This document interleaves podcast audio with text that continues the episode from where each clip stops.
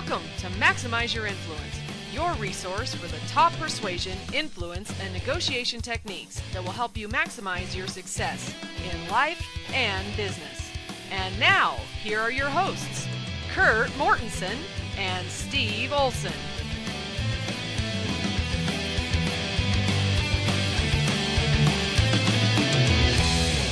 Hello and welcome to Maximize Your Influence. This is Kurt Mortensen. We are on podcast 194 as we help you increase your persuasion, influence, negotiation skills, even your self-persuasion skills. And we've got great news today. We have a guest, Scott Ingram's on the show. Scott, how you doing? I'm doing great. Thanks, Kurt. Great pleasure to have you here. Quick background on Scott. Scott is the host of the Sales Success Stories podcast where he interviews top salespeople not just high ranking sellers either, but he talks to the ones that are the number one. And he's also an active sales professional himself. And that's what I like about Scott. He's not going to some theory, some person who's teaching who's never done it. He's going right to the source, which I found in my years of research and writing books. If you want to be charismatic, you find a charismatic person. You want to be a top salesperson, you find a top salesperson. You want to be a great negotiator, you find a great negotiator. You want to be a great leader, you find a great leader. That's where the source is. And so that's where Scott goes to find that. So, again, Scott, welcome to the show. Glad to be here. So, as tradition, everyone knows on Maximize Your Influence, the very first question, and the most important question, I guess, depends how you look at it. What is the worst vegetable on the planet and why? So I don't have, I'm not particularly offended by a particular vegetable. My issue is with olives because olives even ruin food that they have been near. So, you know, vegetables, if you don't like a vegetable, you can pick it off and the rest of your food isn't ruined. Olives, that's a different story. It taints everything around it, huh? That's right. Well, it's no so good. Olive would be a fruit, wouldn't it? I think it would be a fruit. I, I didn't uh, fact check my statements, but I believe it I- would be. Fortunately, my wife is an olive fan, so it's a it's a good symbiotic relationship. She gets all my olives.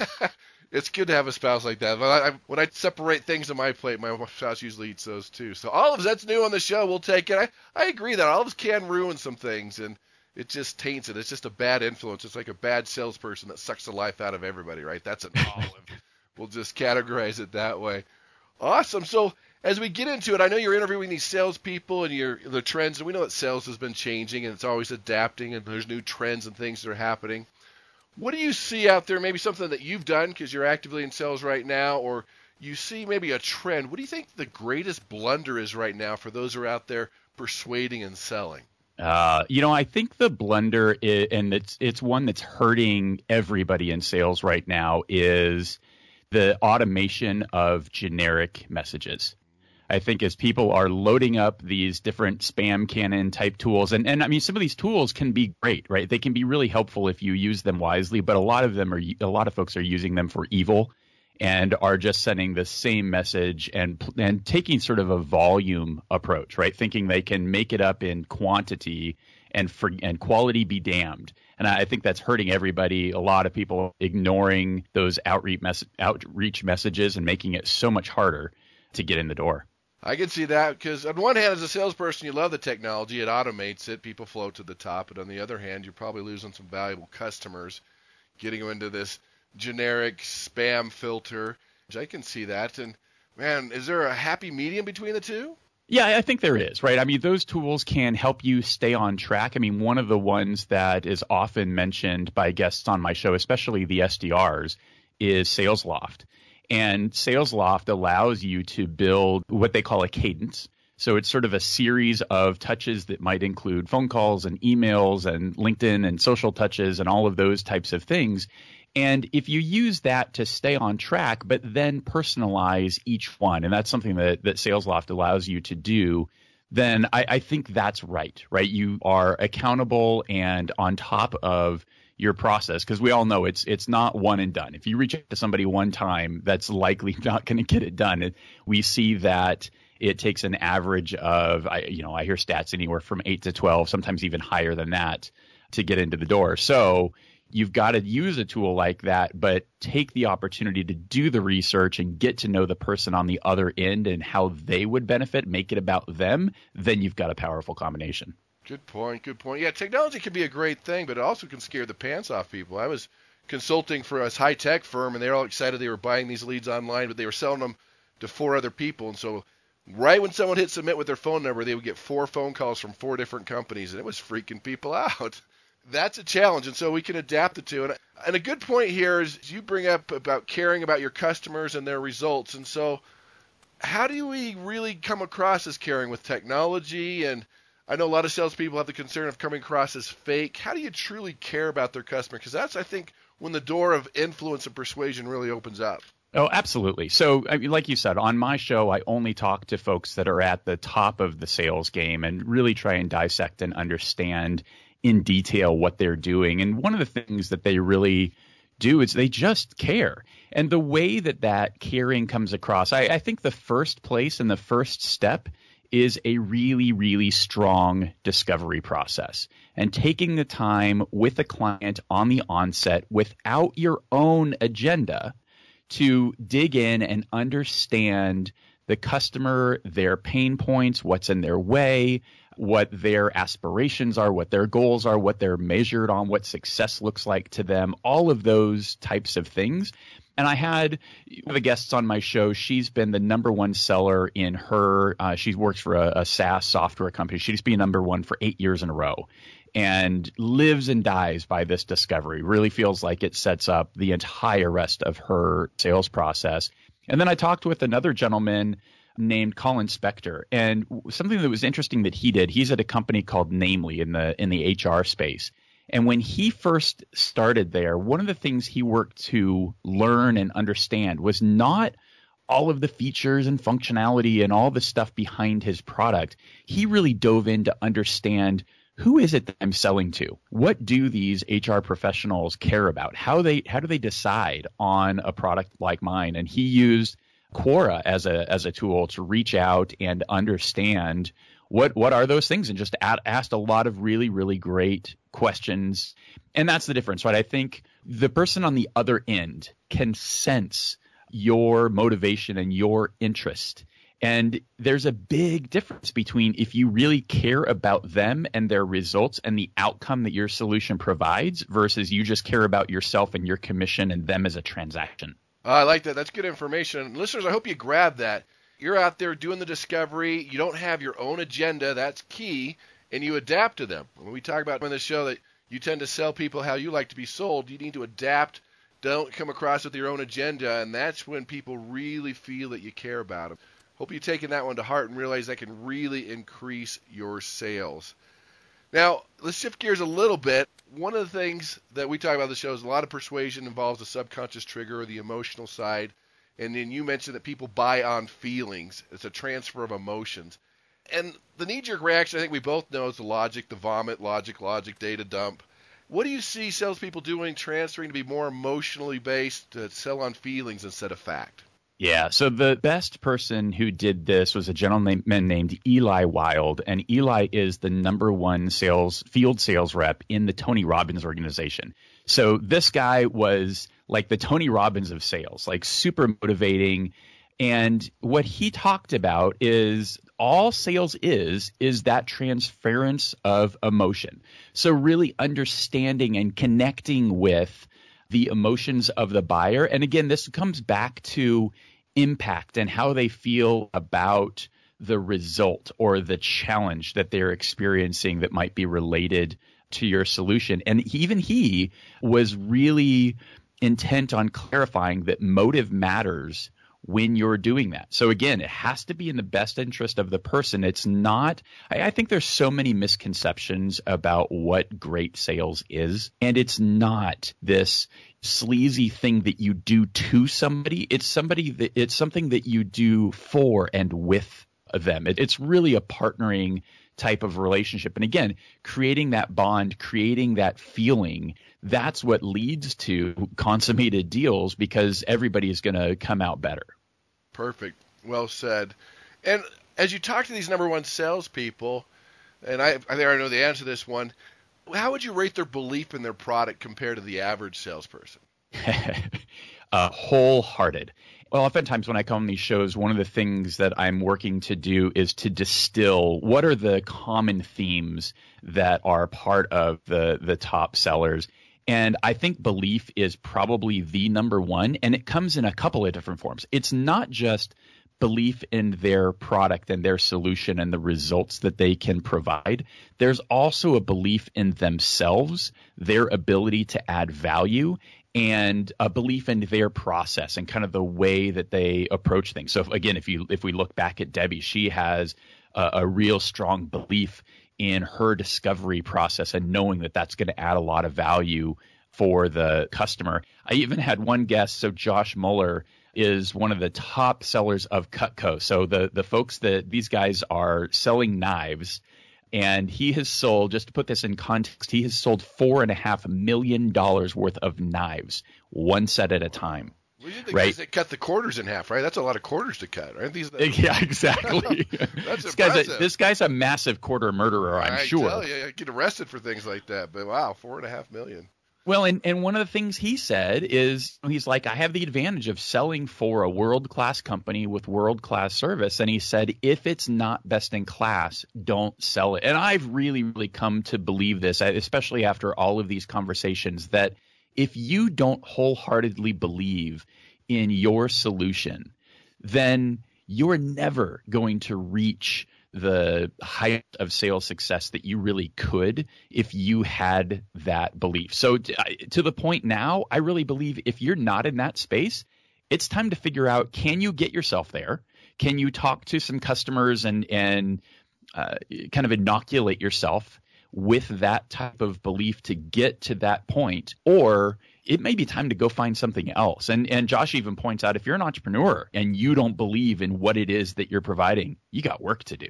Well said, and listeners, I hope you caught that because that belief in the product is critical. And I've always said that you have a moral and ethical obligation to sell people and persuade people because if you're dealing with the number one product, if you don't persuade them or sell them, someone else with inferior product, inferior customer service is going to sell them, and you've really failed that prospect. And so, number one, belief in product, but then Scott also mentioned the belief in self. And so, how important is mindset or belief in yourself in this sales process? Oh, it, it's huge. It's absolutely fundamental. And it's not just this belief. I think that the other really common factor that I see is there's this super strong self awareness.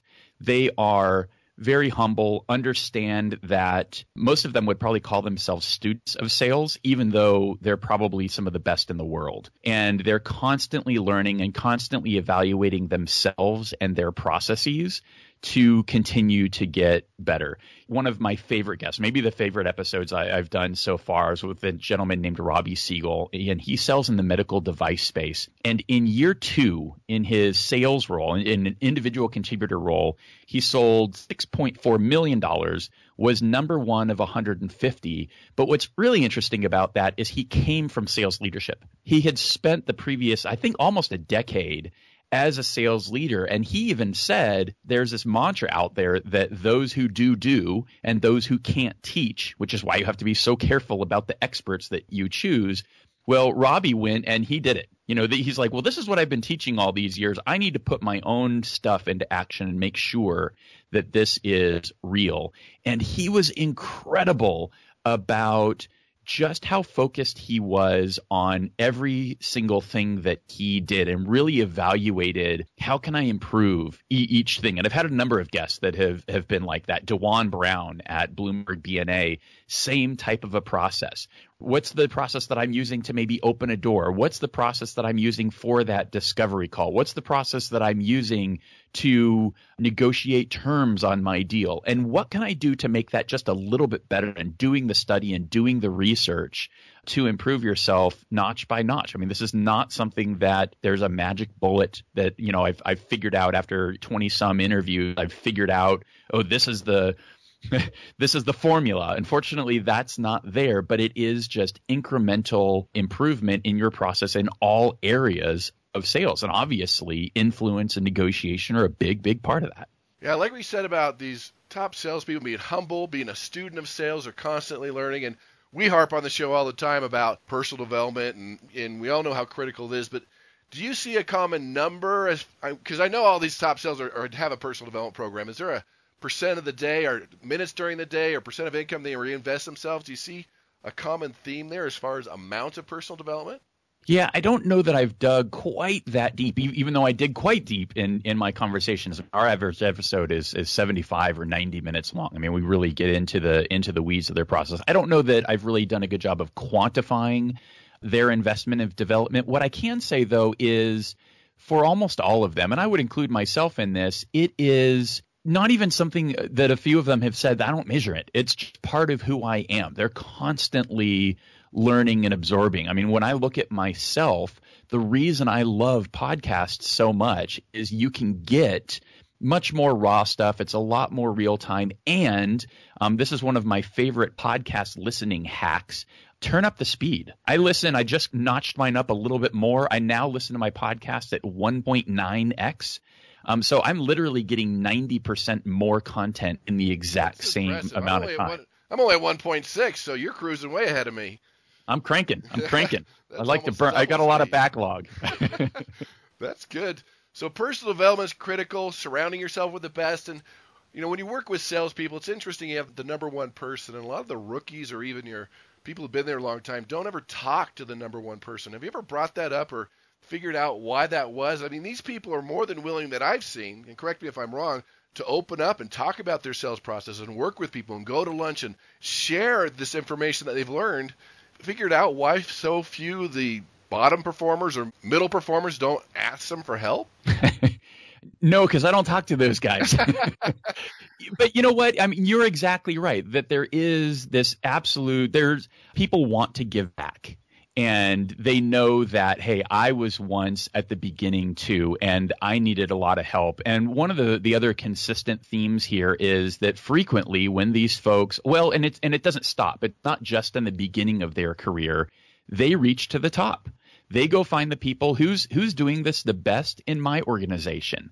Kyle Gutzler is an incredible example of that. He wrote this LinkedIn post about how he doubled his sales in one year. And a big part of that process was looking at the best people in the organization, figuring out the things that they were doing. And then he just basically applied a, a magnifier to that, right? So, oh, well, if this person is sending 10 thank you notes a day, I'm going to send 15 and it was finding all of those little types of things. But at the end of the day, there is a willingness for these folks to give back and to help. And a lot of what I'm trying to do with my show is create an opportunity for them to basically do this kind of mentoring and to give back at scale. You know, they can have that conversation once with me for an hour and a half. And now they can pay that forward, and, and thousands of people can listen to it like they are today and not only that, I, I think it's it's helpful and important to know that it, there's a give and take to reaching out to the best.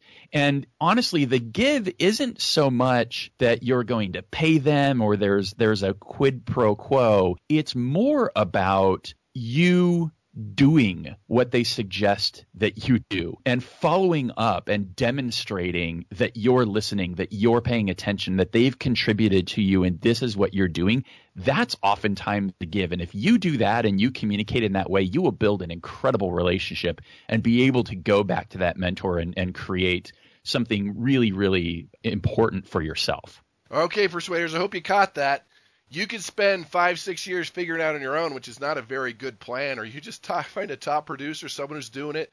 And when you approach them the right way, they're more than happy to help out give back because they had to learn the same way that you're learning. And uh, you just can do it in a couple of months instead of a couple of years or even longer.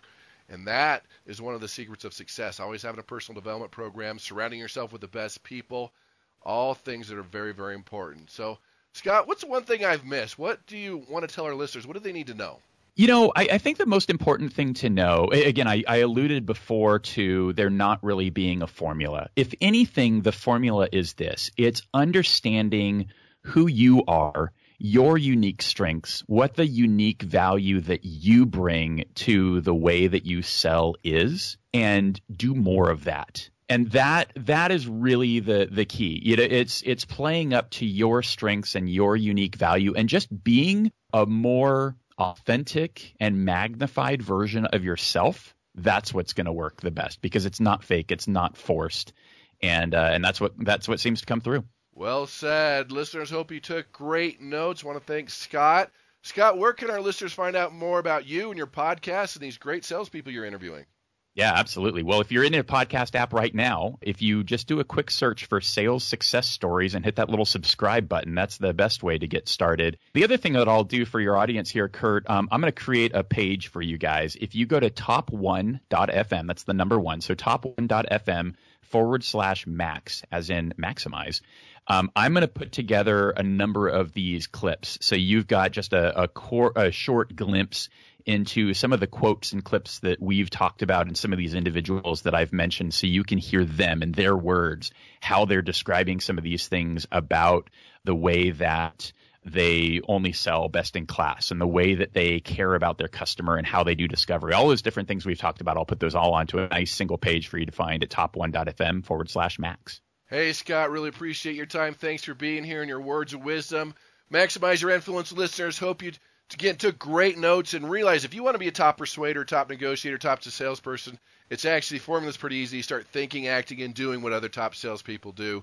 That's what we learned on the show today. Use these skills and go out and persuade with power.